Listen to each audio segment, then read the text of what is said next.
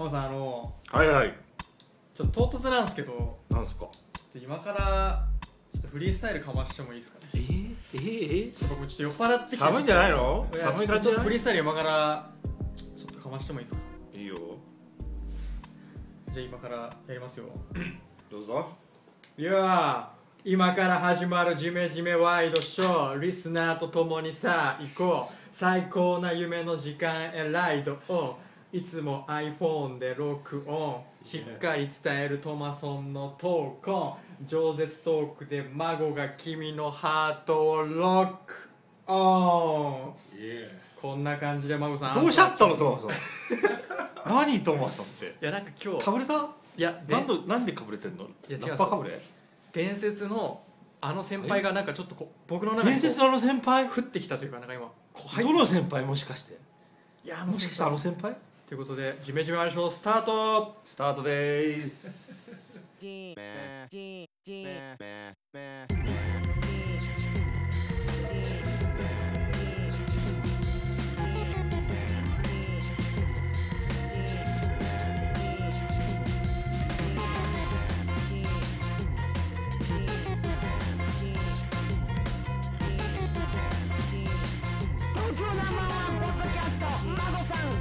んトマさんのジメジメワイドショーはい始まりました。ジメジメワイドショー。はい、えー始まりました。本日も、えー GR 岐阜のラッパーことトマソンと杉並から来ました孫ではいということでね本日も杉並区からはるばるえー孫さんにお越しいただきましてはい。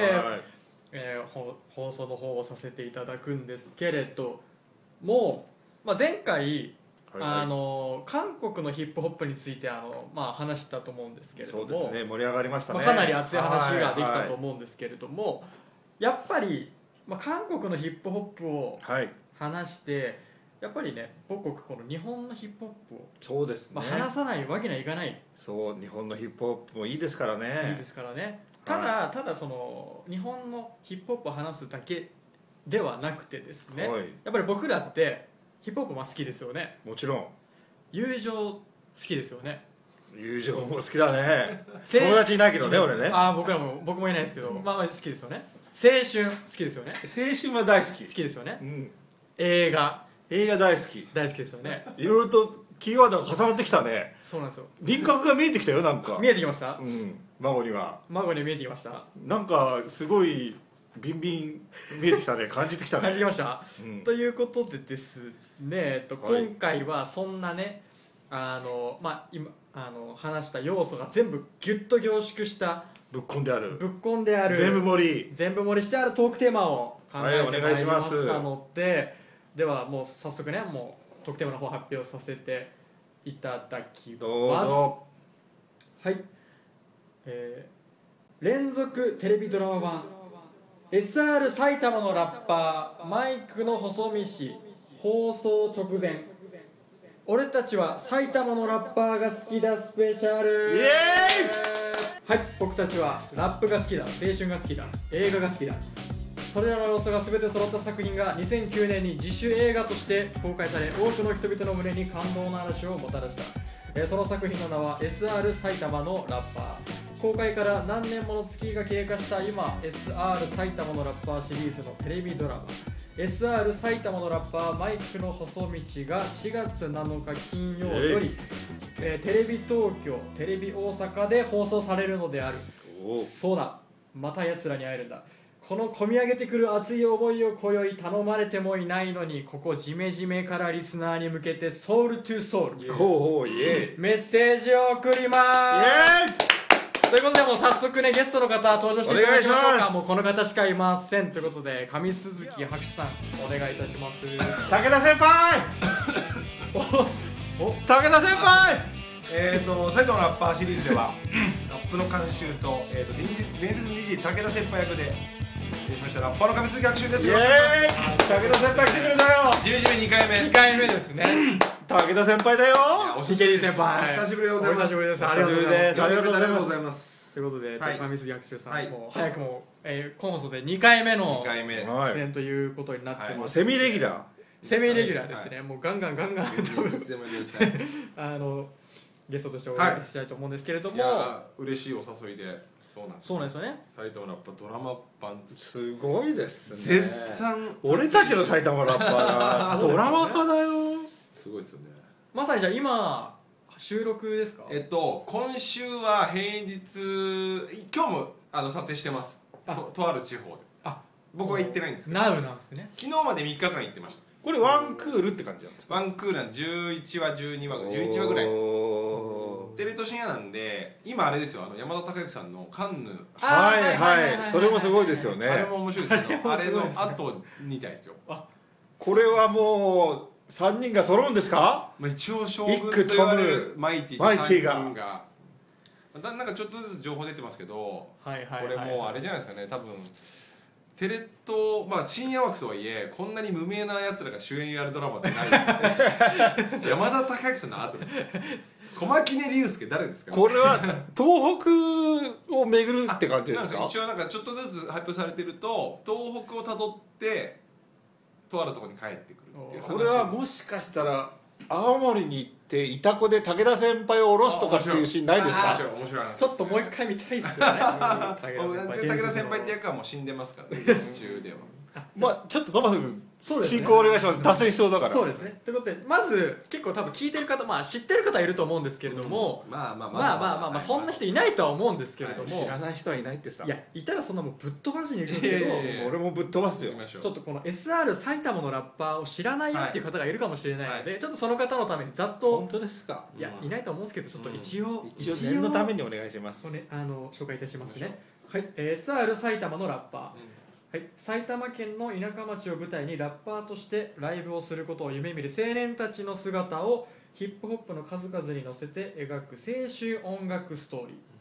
ジャポニカウイルスで注目された入江優監督が、うん。えー脚本と監督を手掛けてまして、えー現在 SR 埼玉のラッパー、SR 埼玉のラッパー2女子ラッパー傷だらけのライブ、SR 埼玉のラッパーロードサイドの逃亡者の、え3部まで公開されて映画ですね。映画ですね。はい。えーひたむきにラッパーとして、えー夢を追い続ける主人公に小牧根龍介さん。他水沢慎吾さん奥野瑛太さんがレギュラー出演はいされてます、えー第19回夕張国際ファンタスティック映画祭オフシアターコンペティション部門でグランプリを獲得、えー第13回プチョン国際ファンタスティック映画祭でネットパックですかね、うん。ネットパックアワード最優秀アジア映画賞を獲得。えー第50回日本映画監督協会新人賞をえー獲得しております、タマフルのベスト10にも入ってんじゃない、はいベストワンでしたね。ベストワンです2009年は。がむしゃらな若者たちの姿を深からな視点で見つめつつも夢を諦めない彼らの思いに胸が熱くさせられる。今絶対に見ておくべき作品となっておりまありすがとうございます。そういい映画ですもうそうそうたる結構いろんな賞も受賞されてますもんね。そうですね。ここにもあるだけでもかなりの数あるんですけれども、まあ、SR サイトワンが多分公開が2009年はいなんです。もう8年も8 10年近く前ですけど前ですね。それまで入江監督も無名ですし、はいはいはい。誰も彼も無名の自主映画だったんですで、まあ、大学の同級生僕も入江監督と一緒で、はいはいはい。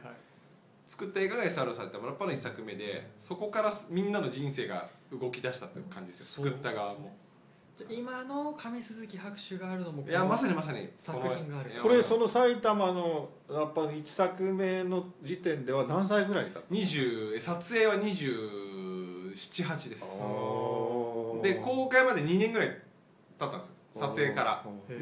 2007年に撮影して2009年に公開だだったんでね。で、まあ、公開って言ってもちっちゃい規模ですけど。でももう10年前です本当に。口コミとかみんな熱いやそうです烈な熱烈な信号者が僕たちもそうですけど、えーだってありがたいローラがなんか見ている。あみたいなね。ね。ことを言ってくれたりしてだっましたけどてもうこの公開9年 10, 10年ですか。2009年。9年の公開の時今ぐらいですねは3月。にすごい俺たちだけで熱く盛り上がったんですけどでもちょっと前こう予習じゃね復習としてこう、ウィキ調べたら意外とあっさりですよねウィキはね。ウィキペディアあはそうなんですね。なんなんで編集した方がいいですよあ武自分らで分かりました。じゃあ僕らでしょ田先輩が編集した方がいいですよ。ということで、はい。各、まあ、そのちょっと話してほしいことっていうのを、まあ、テーマはい。あるので、お願いしまずはまずはですね、えー SR 埼玉のラッパーのここがすごい。ということで皆さんねここがすごいよっていうところ、まあ、ざっくりしてるんですけれどもガンガン話します。はいはいはいはいはい。はい山本さんいやままずすごいのは、まあ、埼玉のラッパーの核ってもう one two three ともにやっぱりフリースタイルだと思うんですよ。うん。で今フリースタイルダンジョンとかって流行ったじゃないですか、でももう2009年の時からもうフリースタイルが軸っていうかラップの、まあ、本質かどうかわかんないけど、まあ、ラップの一つの重要なものっていうことで、それがそのさっき言ったようにトマさんが言ったような青春だとかなんとかとか、そういうローカルだとかいろんなものにをこう絡めてっていうのはすごいやっぱエポックメイキングな映画だと思うんですよね。確かに。作った側から言うとなんかよくわかんなくて僕作ってる最中の時全然名もなきラッパーだったんですけど入江優監督が同級生で多分一番近くにいたラッパーだったんですよ。たまたま。で音楽作ったのは岩崎大成って言って、まあ、今や音楽もいっぱいやってますけど、映画音楽も何からやってますけど彼と一緒にバンドやってて当時はいはい。まず岩崎 POP ですか？POP が POP オーケストラって名前古いののがあって多分入江監督に一番近い音楽家が岩崎大成で、ん。そこに一番近いラッパーが僕うん。と、まあ、兄がいたんですけど、まあ、でもワンの時はほぼ僕でしたけど。うん。うん作ってる時僕これコメディ映画だと思ったんですよ。うんああまあ現場だと。でラップをネタにしたコメディ映画でこんなことやってたらジブジブラさんに怒られちゃうわねと思ってたんですけど出来上がったのこともの見たらめちゃめちゃいい青春映画だったそう素晴らしいんですよ。染みますよね。だからあのワンに関わってた時は僕あの半笑いでした。全然。へえまさかじゃあこんなことになるとは。こんなことになるなんて多分誰も思ってないです。だって入江監督の本当貯金で作った自主映画ですからね。それがライムスターの歌丸さんにそうですよね。引っかかり、伊藤聖子さんに引っかかり、まあ、皆さんに引っかかったっていうのがなんで作ってる時は本当に分かんなかったです面白いな面白いもんだなと思います。うんでもやっぱりそのローカルそれもしかもその都内近郊のはい。北関東っていうところもすごくそうですよね。面白かった。なんかそれ以降に例えばサウダージとかにもてきたりとか。は多分同ちょっと同時期ですねサウダージ出たのは。多分公開とほぼ。同じように地方を扱った映画ですよね。うん。富田監督今ちょうどバンコクナイツやってますから。はい、あ言ってますよ。ね。バンコクナイツだもう3時間なんてね悩むんだよね。見ましたけど途中でトイレ行きたくなったそうですか。ちょっとトマソン君はどうなの？この。いや僕君なんか君一番若いんだから。そうそうそう結構今青春に一番近いっていうか青春真っ只中なんじゃないの？僕やっぱでも見てて僕もそのこの放送するにあたって、まあ、うん。 one two three と全部見返したんですけれども、あのなんていうんですかね。こう地元愛というか、まあ、僕地方出身で岐阜から東京に出てきてて、結構その地元の岐阜にすごく愛着があるんですけれども、やっぱりそのこの演者というか、まあ、そのキャラクターがまあその地方で、まあ、その埼玉だったりとか。近江みたいな。あ連れみたいな。のまあ、2だったらその群馬だったりと群馬ね。か、まあ、それぞれそのなんですかね、まあ、東京にコンプレックスじゃないんですけれども、まあなんかちょっとこうクソと思ってて、でもやっぱ地元が好きで,、でこう地元にこう、まあ、いながらもこう夢を追い続けてっていうところでその3の作品で、まあ、結構その、まあ、奥野瑛太さんが演じる、そのマイティマイティまあ、結構こう東京にこう出てって一人出てるんだよね。そうですね。ん。一人出てってそのラッパーの夢を目指すんですけど、まあちょっといろいろあって、でまた戻戻ってくるというか、でもまあ極楽町はひどすぎよね。あんなひどい人いますか？極楽町みたいな人。本当に毒図中の毒図ですからね、いやいやいやでも戻ってきてまあ本当にこう荒れた生活じゃないですけれども、まあ本当波乱万丈なこう日々を送ってるんですけどそれやっぱその地元に関連するこう、まあ、ブロッコリーだったりとか、プロねプロでしょ。ねその時にこうまあそのちょっとこう荒れてるマイティがこう素のマイティに戻るうん。描写が結構いろいろあって。岐阜だったら何なの？その僕だったら名産というかキーワードは僕うかい。迂回あー。迂回ってうがうが出てきたらもうやばいあーそんなにですよねとか。そうだろあー。観光的なものじゃないのうかいとか今。でもまあ迂回ってたら岐阜って感じそうね。とかまあまあまあまああと牡蠣牡蠣牡蠣あとベトコンラーメンね。ベトコンラーメンベトコンベラーメン？トコンベベストコンディションラーメンっていう。あるんですよ岐阜にしかない。超面白いじゃないですすんごいニンニク入ってるでしょ丸ごとね。めちゃめちゃニンニク入ってて。へでそういうの見ると僕ももし荒れててもこうちょっとふとこ地方。真央さん東京っすよね。いや僕違うんですあの出身は横浜なんですよ。でも横浜横も浜端っこなのでその実は埼玉とかって意外と東京にさ近い近いですね。感じするじゃん。でもこの映画見ると埼玉近いようだけど結構遠いなっていうの僕も地が元が栃木で栃木ですよね。まあ、あの一応関東に入れてもらってますけどもう本当に東京が近いようで遠いっていう。そう僕も電車で2時間なのに あ全く遠いっていう。そうなんです。僕も横浜の端っこの方で結構遠い。僕だから高校卒業するまで東京出たことなかったんで。ああでもね近いですよ。僕も栃木ですけどあの高校ぐらいまで23回しか東京に。そんなもんなんだそれも超頑張って背伸びしていくそう。あー。大変だった俺東京出てきた時初めて 高校3年とか大学1う年ん入る前にこう渋谷に行ってもう渋谷のパルコ行ってドキドキしちゃって、ねそう。俺だって1回目に東京行った時上野の先行けなかったからね。上野で1回帰一回上野で上野には行ったと思って帰った限界だった。その地方との微妙な距離感がまあ。そうその距離感が面白い。うん。しかも本当にだから電車で1時間2時間のところでもうん。すごい違ううっていうところが面白いですよねやっぱり。だから僕もそのシリーズを追うにせてラップって要素でしかなくて実はやっぱ地方の青春ドラマの素晴らしさがあるなと思いました。ああある作品だなと思います本あんなにこんなに近いのにその東京に出てくっていう時にこうガラガラガラというキャリーケースをっていうワンでも当さあのみひろさんがこうまた戻って東京に行くみたいなところはさやっぱなんかそういうところがいいよね。だからおかげさまで映画3本もやりましたけどそうですね。今ドラマ版はいやってますけどなんかこうまあこう3本やるとだんだんはいその本数を重ねるごとはい。にいろんなものがグレードアップしていくし、うん。僕もまあ僕たちはもうそのロードサイドの逃亡者が最高に好きでもあるんですけど、うん。でも全部いいよね。いいっすね。うん。なんかこう、ね根幹のところは全部いい、例えばやっぱ脚本監督入江優なんですよ。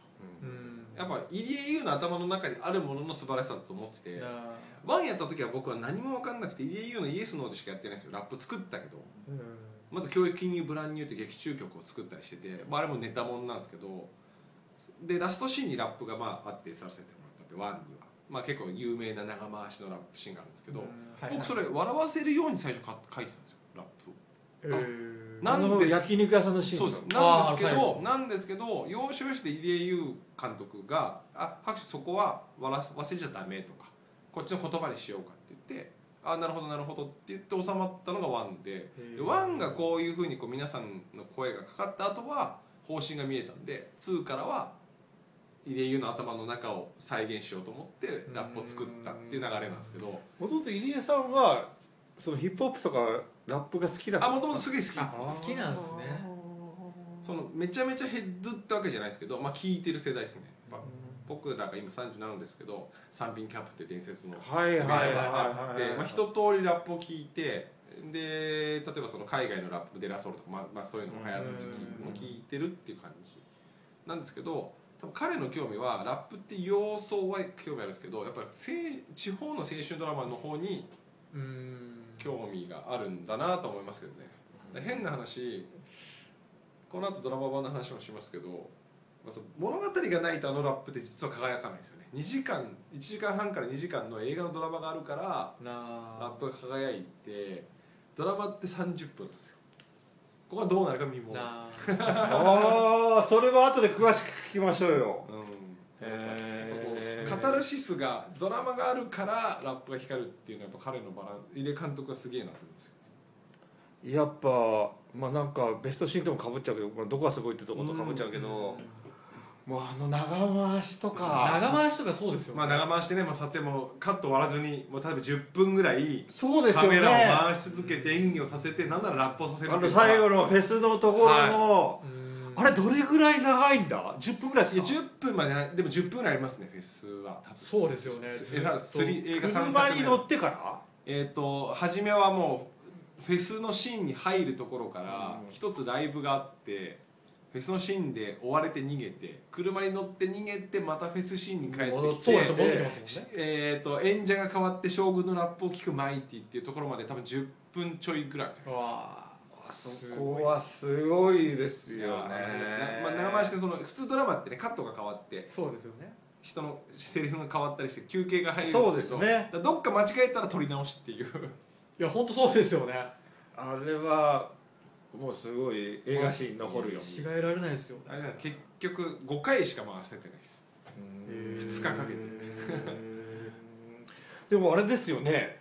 あの3はそう one two three ってこうはいまあこう見るから、はい。3は随分あのいろんな資本が入ったなみたいな感じのね。規模はなあそこがそうですよね。インディーズと,、えー、と制作会社が入ったのとギリギリインディーズのレベルって入れ方も言ってましたね。まだインディーズなんですか、とまあまああのもう制作委員会になっててあとまあいくつか会社も入ってたりしますけど。パルコとかも入ってますよね、まあそうもちろん入ってるんですけどまあそのメジャーの定義もむずいんですけど多分日本映画のメジャーって東映東宝松竹とかってもう、まあそれがメジャーうん。ではないっていう意味ではインディーズっていう。うん。だからギリギリであの規模の撮影はもうできないねって言ってました。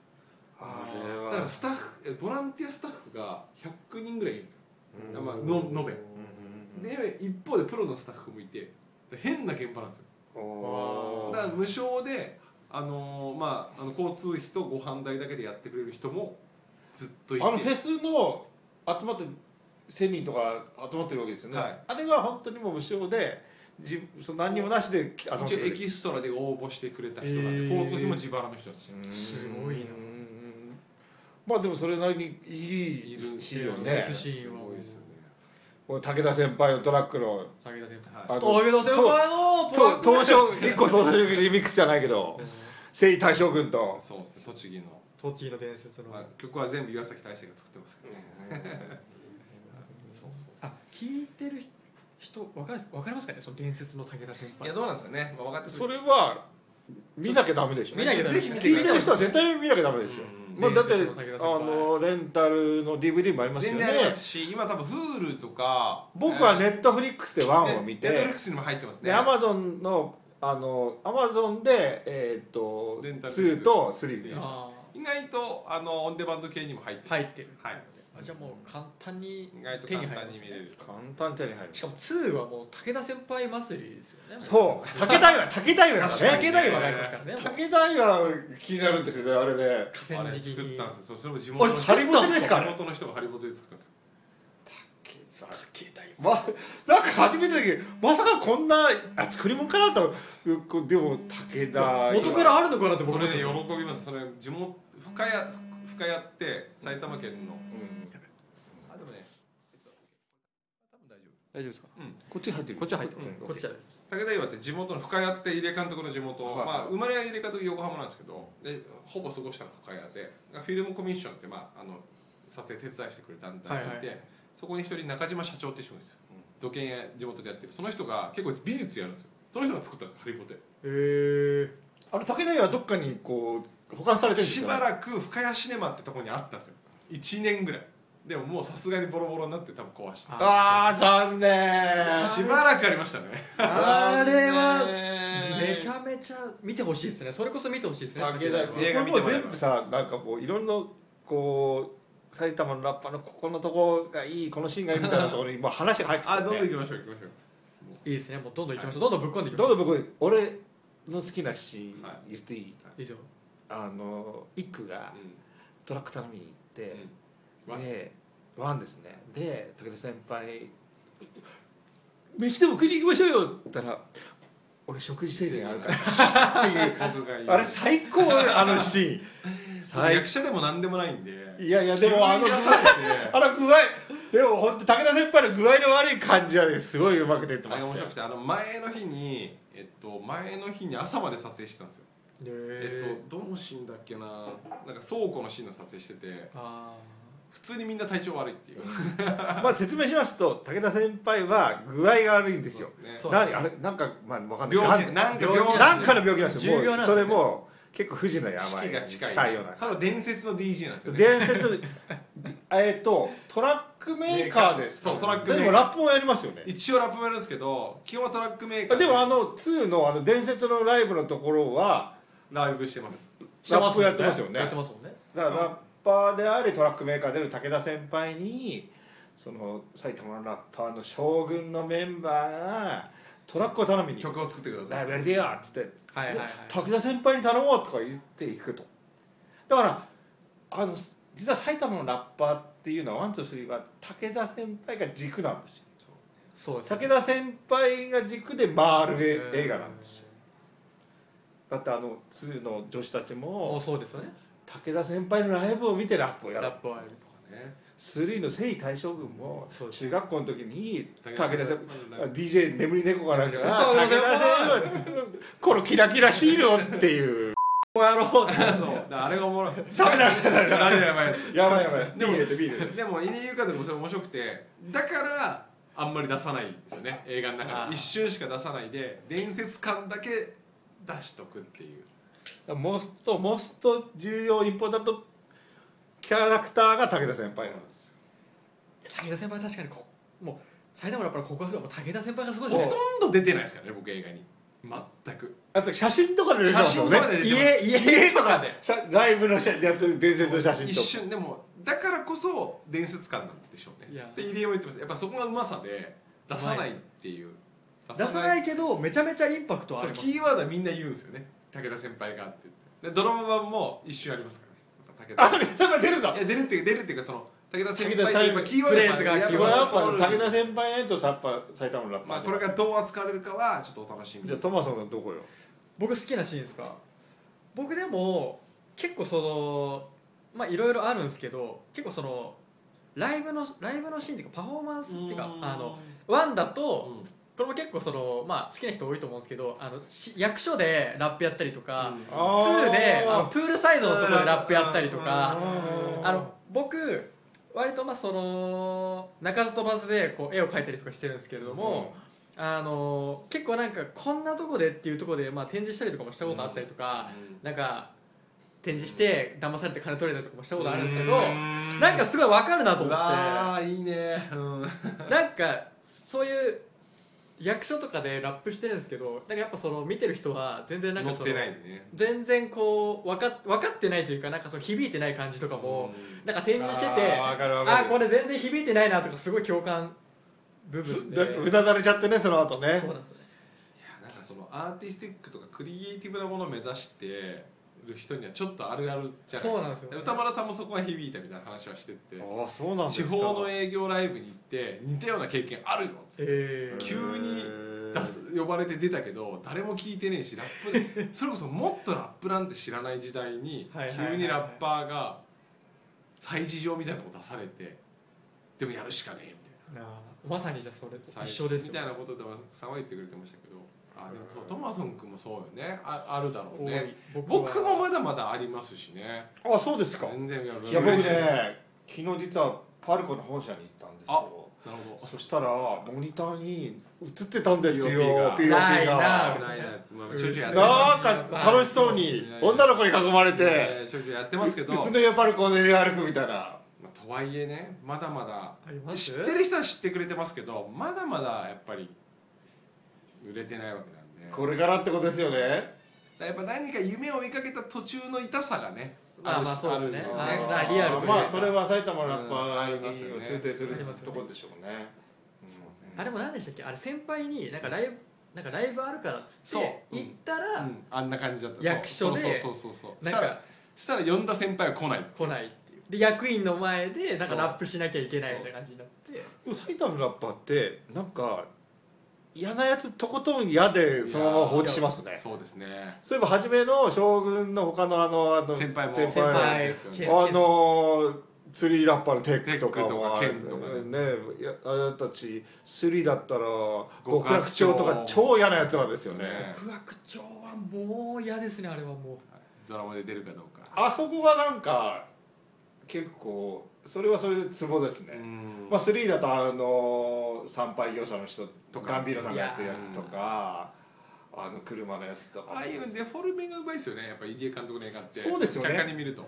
だから3なんかも筋とすると結構オーソドックスなうん。都会に行って夢破れて帰ってっていう落ちぶれてるけど最近最近最後にっていう結構ベタな映画ではあるんだけどだからそれがなんかすごくこうまあああいうまあラップを大事にしてるってこともあるからどど継続しないけどなんかこうベタだけど今今と今時な感結もあるし。構普遍なテーマでありますそうよね。普遍もあるけど地方と中心とうん。夢と現実ってまあまあずっとあるテーマでうん。それは多分埼玉っていう距離感が 2000, 2000年代風だったんでしょうね。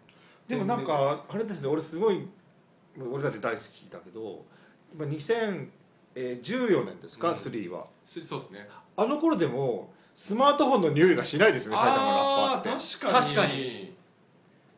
確かに。確かに。ガラケーでガラケーガラケー使ってるイメージあるね電話のシーンがねほぼないかもねそもそも。ほとんど。なんかそう確かに。ちょっとあったけど。なんかマイティとかがなんか、うん。なんか車でなんか電話でもねそれれも確かにガラケー用意してた用意してましたね。確かにドラマ版どうなんだろドラマ見どころですねこれ。う確かに電話。電話。俺が知り得る限り出てないですけどね。スマホが出るかって問題スマホが出るか。ツイートするかこついうにやってるかって話ですよね。ついにスマホ誕生するか。ね。電話ってでも入江監督ってどういう意識なんだろうね。入江監督のポリシーみたいなのあるかもしれないですね。電話感あんまないなどの作品にも。まあなんか多分もしかしたら近くて遠いそのうん埼玉だ北関東だっていうところでのいろんな意味の象徴としての距離感だったり時代感っていうかうん。かもしれないですね。確かに。東京の子たちだったらみんなこうやってるかもしれないけど。そうみたいなね。面白い。かもうん。なんか2女性ラッパー。女性ラッパーなかなか珍しくないですか女性ラッパーでストフーリー。ィーメールラッパーね。もう、まあ、ワンがたまたまこんな、まあ、話題になってで夕張で賞を取ったんで夕張で賞を取ると2作目の資金くれるんですよ現金じゃなくて後生産なんですけど一応何百万っていう、あまあ、200 100万200万ぐらいの次の作品の支援をしてくれてそれで2を取ったんですよ。あでもなんか確かにそういうサポートがなかったら女の子のラッパーを主演にした映画っていうのは考えられないですよね商業的にはね。例えでで次撮るんだみたいな話を飲みながらしてた時にまだ全然作る前に、まあ、例えば武田先輩の話とかねとか例えば将軍が東京に行く話ねとかって話してた中であなるほどねみたいな話をしてた中で出てきた第一項が女子ラッパーだったんです日本に女子ラッパーってほとんどいないじゃないですか。そうですね。いますけど。うん。なんだグループの女子ラッパーなんてほとんどいないじゃないですか。この間韓国ヒップホップの伝道師のビビアさんに出てもらった時にへビビアさんにはもう話聞いたらやっぱり韓国でもやっぱ女子ラッパーってそんなにいないっーまあて話。そもそも女子ラッパーって少なめですよね。でそれのグループってあでも逆に重いかもっつって。そのネタとしてで女子ラッパーで行こうっていう。そのガラパゴス的になぜか群馬で生まれちゃった女子ラッパーって面白いかもねみたいな。確かに。そうですよね。群馬でですもんねしかもそれが。あんたさくらさんとかですよね。そうですよね。今と。きめいちゃって100円の声でねもう最高。あ日本アカデミー賞司会ですよ。いや安藤さん。あとまあ山田真帆さん主演の歩む役ですけど朝ドラ出たりして朝ドラ出てるんですか朝ドラ出てましたね。ちょっと前あ姫の R でバシバシやられたりしてるあー。将軍チームでね一句とね。行くと。そうだからすげえメンバー出てたなっていう今思えばですあれが2011年とかですね。やっぱこうここがすごいっていう意味ではワンツースリーも最後にまあなんか結構いろいろとこう厳しい状況だけど希望がほのかに見えるっていうのがもう必ずまああるじゃないですか、うん。ワンツースリー。それもいいよね。確かに。じゃあワンの焼肉屋であそこで。イクがこフリースタイルうトムにっていうところで、トムが振り返ってそうなんですよ。バッと終わるっていうところでも多分なんかそれって、まあ、状況今の状況は結構辛いんですよ。だけどなんか前を向いてるし希望が見えるし、うん。2もそうだよね。3もそう。3もあの、うんスリム面会のところでもそうだゲームショーし、やっぱそこが俺たちに 響きますね。ねジーンと、まあトマトなんかまだまだねあのはい。余命があるからね。あと50年ぐらいあるだけど俺なんかもうもうすぐほらいやいやお迎えが来ちゃうような年代だからもうそこ本当に俺も欲しいよ。希望が。マジで。いやそんなすぐ死なれたら困りますんで、うん。ちょっと長生きしてくださいよ、でも多分そうベースの話が結構普遍的な青春ドラマでいい話うなん。で、そこが多分そこがない皆さんがラップ褒めてくれたりするんですけどだんだん作るにつれて one two three ってあのねラップだけでは変わんないんですよね多分。あラップだけじゃ響かなくて皆さんには。助走があるからストーリーがあるからのラップが爆発するんですよね。でもやっぱラップがないとまあまあそうっす。多分ちょっと成り立たないと思うんですよ埼玉ラッパーは。ドラマを将軍たちのドラマがあるからすごいラップになるんですよね。うんしかもなんかそれがそこのところでいろんなシーンがあってまあはいはい。魂の発露じゃないけど、うん。そこでそういうふうにぶちまけるわけじゃないですかライムで、うん。それはなんか普通にセリフなんかと違う説得力を持つと思うんですよ、そうですね確かに。なんかワンとかやってた時は一言一句すげえ気になってたんですよ。このこと手におはとかまで。ちゃんとやんなきゃいけないよ。うん。リズムもずれちゃダメと思ってたんですけどだんだんちょっとそこが緩くなって同じ方向向いてたら多少ずれてもいいしむしろ将軍の気持ちが出た方が多分ラップとして正解だしみたいな。だんだんなんかそのね映画の中に組み込まれたラップを作るってことがなんか分かってきたというか。あまあ、ラップってだからこの映画見て、まあ、スキルっていうものはラップってあると思うんですけど、そうじゃないところでのなんか魂揺さぶるライムがあるんだなって気がしたんですよ、うん。だから将軍とかでまあマイケルうまいけど、なんか一句とかそういうのって、全然うまくだけど、うんでも心に響くそうなんですよね。ラップになってるっていうのがあるから。いやだいぶ熱い話ができたんですけど、はい。ちょっとここらで、はい。よあの出演ラップ監修を務めました、はえー白秋さん、えー AKA、はい。えー伝説の武田先輩先輩。による、えー埼玉のラッパーベストシーンなんてものをちょっとお聞きしたいんですけれども。シリーズでシリーズまあ何でもいいんですけれどもここはっていうとこ武田先輩おすすめの。外せないっていう。そうっすね。でもね意外とまあ名シーン、まあ、一作一作最後はラップで締めてるんでまあいっぱい語られた、まあ、ラストシーンはあるんですけど意外と僕ね3のえっとねまあ1個2の何でもない女子ラッパーたちが、えーアジトで集まってラップするシーンとそれだからストーリーに関わらないっていうか熱くないラップシーンと埼玉ラッパ3ロードサイドの逃亡者で征夷大将軍と将軍が仲良くなって農道を歩きながらなんとなくフリースタイルしてるシーンがあるんですね。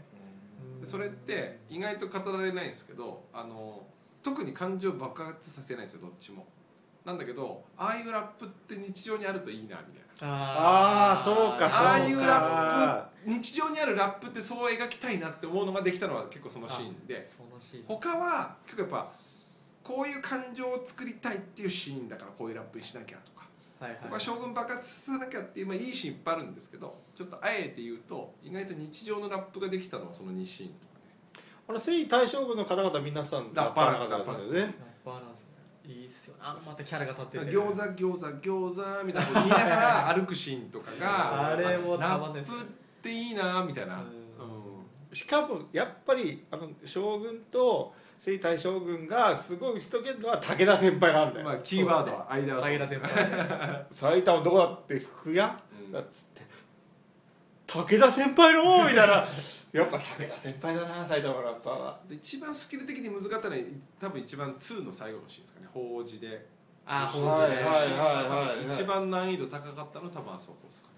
一句が来て。一回来てラップ。トムトムが来でて。ラップ的な難易度が高かったのはそこかな。そのそういえばは1と2はアジとかありましたよね。そうですね、うん。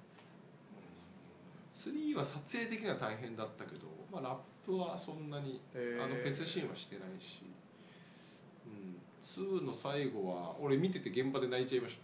自分で作ってやらせて。僕も泣きましたね 見返した時に。2のあの最後が実は結構ねいいなっていうね。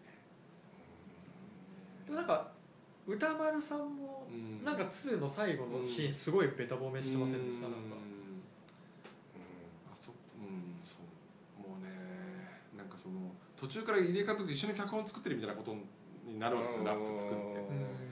うん。まあ、この映画はまあ順基本順撮りしてるんでどう締めます？って時に、まあ、監督の監督はもう大体ラップの方針は書いてくれるんですけどどんなテンポでどう歌ったらこれが伝わるのかとかどういう言葉だったらこれがまとまるのかみたいなのを考えて入江監督に、えー提案して OK が出て役者にやらせてリハーサルしてまた変わったり。それはもうなんですか脚本とかそういうのいいですか？なんつうなんですか？もう。ちょっと一緒なんかまあベースありますけど言葉を一緒に考えてる感じですね。ラップってよりも。ああそれでもなんか例えば何人かのラップグループだったらそういう自分のパートがどうのこうのとかそういう。まあねアーティストだったらもっと軽いですけど、勝手なこと言っていいしもっと。サビが決まってるみたいな。最後のサビを考えるみたいなことですかねエンディングテーマ。って俺そう言うとさっきのその2のあのじゃあ法事のシーンもいいんですけどその後にあのお父さんが言ったのがラップになってるっていう。それちょっとはいはい。はいはいはいあれがいい。いいですね。あれがいい。あれいいですね、うん。確かに。あれも多分なんなんもないなんか飯食いながら最後ちょっとお父さんちょっと韻踏んでたらおもろくないみたいな話へでー。そうなった気もします。そう。でお父さんがあほらそういうもんなんだよみたいなことを人生なんかそういうもんだよって言うじゃないですか。あのその後にその後にこう日常の生活に戻ってこんにゃく洗ったかなんかしてる時にお父さんが実は胃を踏んじゃってるみたいなところが。確かに来ますねあれも。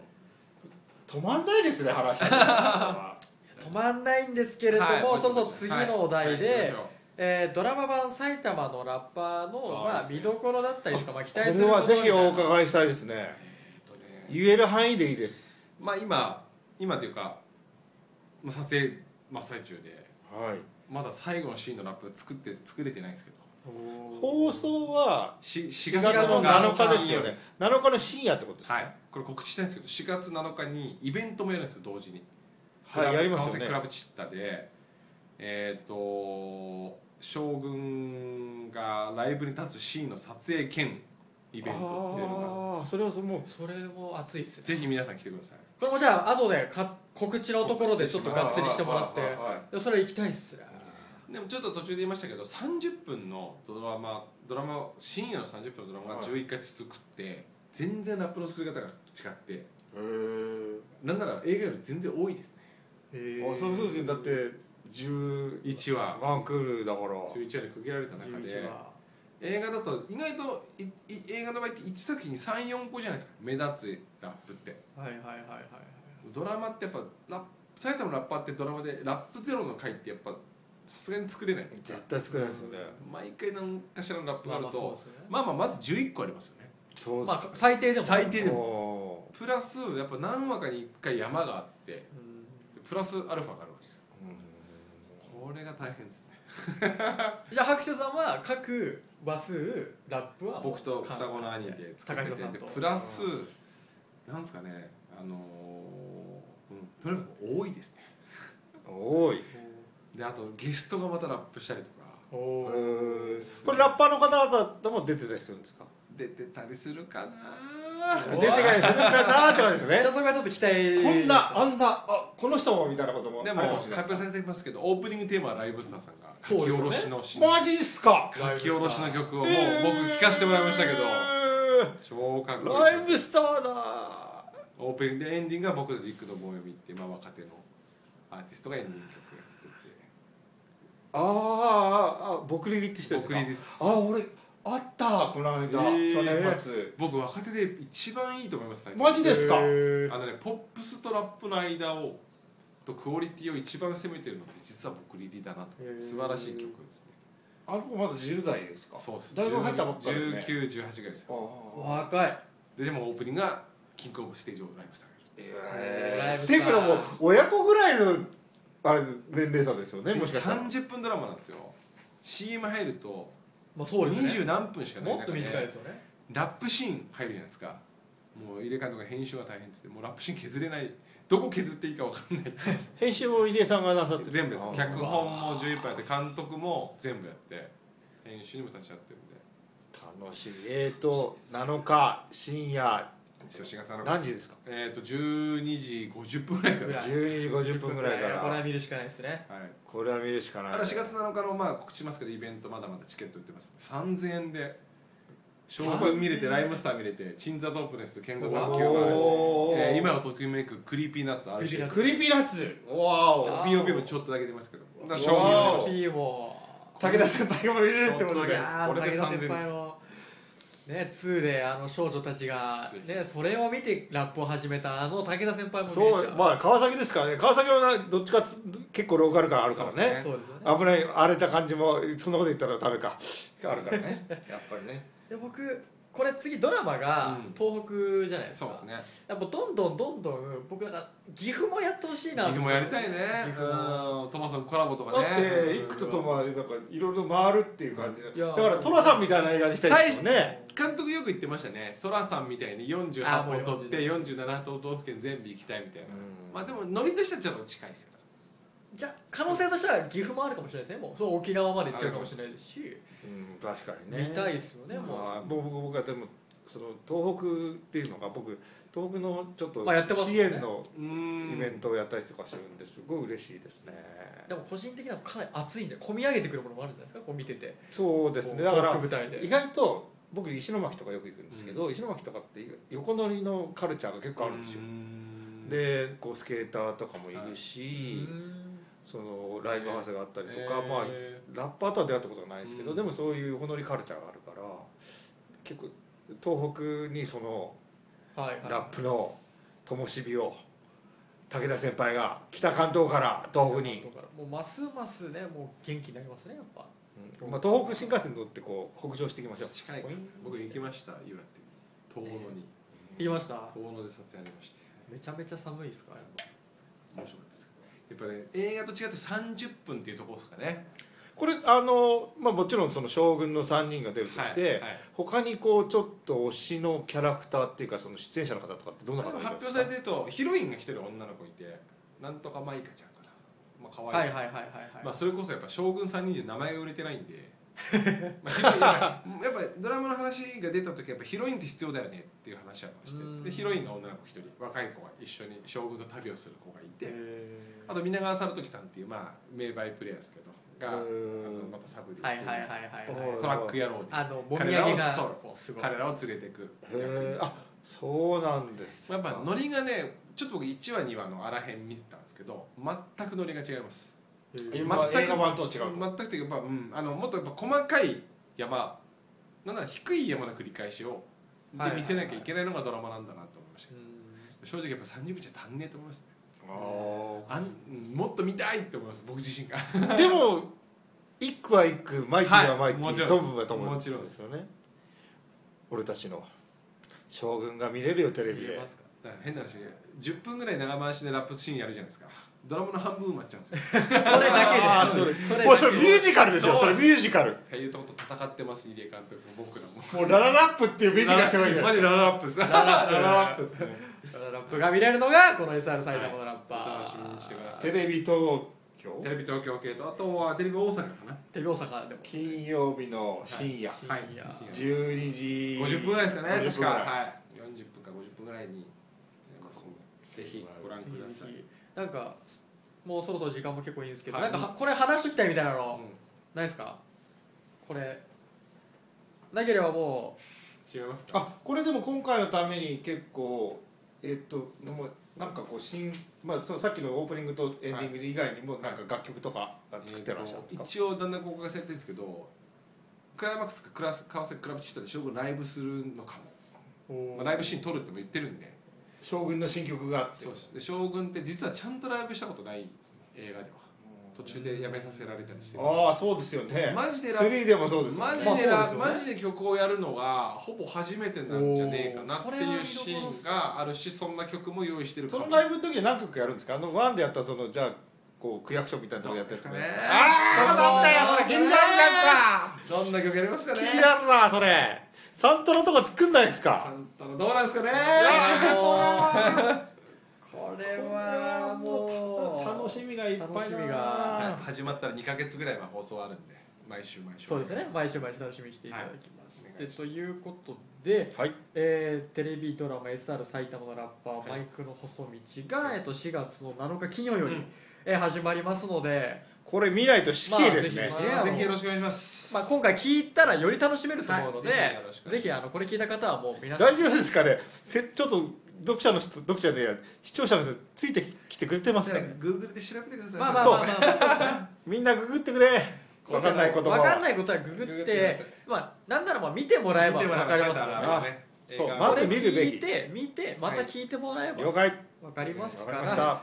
あのぜひぜひねあの、はい。見てください、はいでえっとまあさっきもねあのそのイベントがあるって言ってたんですけどちょっと活動の告知じゃないですけど、そうですね。イベントの告知ちょっとお願いします。お願いします。はい、えっ、と、とりあえず埼玉のラッパー、SR 埼玉のラッパー絡みだと、告知もされてます。4月7日に川崎クラブチッタで、えっ、と、SR 埼玉のラッパーのドラマのラストシーンを撮る、兼、この放送が開始されるのを記念したイベントが、うんちゃんなんだっけなもうマイクトゥネクストステージみたいなタイトルのイベントがありますと。でライムスターさんも出てくれて僕のリックルボーイさんも出てくれてクリーピーナッツあるしてえー、ケンタ390チンザドープです、えー、そして、えっとハイキング AK 高瀬っていう、まあ、征夷大将軍ですあ征夷大将軍だ。高瀬。もう彼も普通に高瀬として出ノます。ーノーボイス。そして将軍が出まして POP が出るっていうイベントがあります。マジかチケット前売りそれ。3000円で売ってまして皆さんが来ていただけると来たイベントも撮影も盛り上がるという。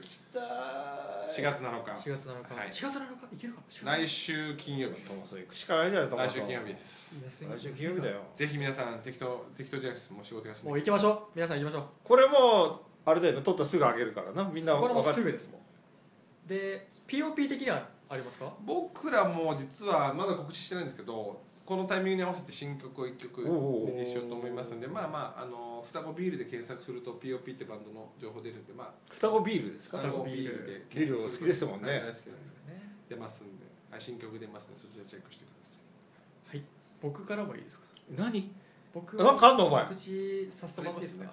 あの4月15日から、えっと東長崎うん。にありますカプカというあのオルタナティブ池袋。の近くなんですけどオルタナティブスペースで個展をやるんですけども、えっと4月15日が一応、えっとレセプションオープニングパーティーで、うん。そこでなんと「えージメジメワイドショーの」えー公開収録をマジか聞いてないよトマソン君。絶対聞いてる。よ 絶対聞聞いてました。聞いてましたあとですね。人集まんの？いや人は集まんないとまず動員いですね。かけないと動員。いやなんでこれ聞いてる人ぜひね4月15日あのー調べていただいてカプカっていうところでありますので池袋からかなり近いところで、あのーやってますので。でしかもそのトークショーの後にはなんとなんと。なんと上鈴木兄弟がおお POP でちょっとちょっとライブやらせて。あのお願いしてまして。なので結構こうギュッとまあいろんなあのイベントございます分かった。俺ジメジメワイドショーを聞いて来てくれたってお客さんには一杯おごります。俺も。おお俺は別にビールおごっちゃいます。おごりましょう。そうですね。でこれ聞いてる方もしいらっしゃったらビール。はい。飲みに来てください。飲みに来ればいいんですもんね。そう飲みに。全然飲みに来てください。もうあの東ガンガン。東長崎。東長崎。そんなとこ初めて聞いたね。せでもね池袋から西武池袋そうですね。一駅二駅ぐらい。二駅ぐらい。でそこから歩いて5分ぐらいのところにあって了解です。結構まあ1階がこうカフェになって2階がもう完全にギャラリースペースになっててでもともとまあその音楽イベントとかもやってるとこだったのでまあなんかそういうイベントとかもすごくじやりやすい。ゃあぜひ皆さんビールを飲みに来てください。ぜひぜひお願いいたします、はい。なので、えっとえっと4月の7日が、えっとその川崎の知ったで。クラブチッタクラブチッタで。クラブチッタでやってますんで。そうだ僕 BST を見ましたよ二え十何年前。もう見れないからねビースティーは。だで BST と素晴らしい X ガールのイベントがあったの。えー羨ましい。思い。出のある伝説の伝説の羨ましいもう死んじゃったからね亡くなられてなるいやまあまあ見れないビスティは見れないですけども4月7日は川崎将軍もねもういつ見れるかわかんないですそうですよね。将軍を見ていただいてでまあそれに合わせてまあ POP が新曲が出るみたいな、はい。それも買っていただいてそれもチェックして415も、はい。えっ、と東長崎に来ていただい出ます。てということでえ皆さんお願いいたします、でまあこれ毎度恒例なんですけれどもえー、と孫さんに一言でこの放送をまとめていただく「孫締め」というコーナーがありますので、はい。えー、とまとまんないですけど。お願いいたします。了解です。はい。4月7日深夜12時50分ぐらいはい。はテレ東にチャンネル合わせて正座して孫は見るよ。みんなも見てね。ありがとうございます。ということでえじめじめワルショーではリスナーの皆さんのお便りをお待ちしております。宛先はじめじめ .podcast.gmail.com えーその他孫さんトマソン TKD 先輩武田先輩の SNS アカウントでも、えー受け付けてますので気軽に送ってください、えーでは次回のじめじめワイドショーの放送でお会いいたしましょう、えー今日は、えー、上鈴木博士さんありがとうございましたありがとうございました。ありがとうございました。武田先輩ありがとうございました。バイバーイ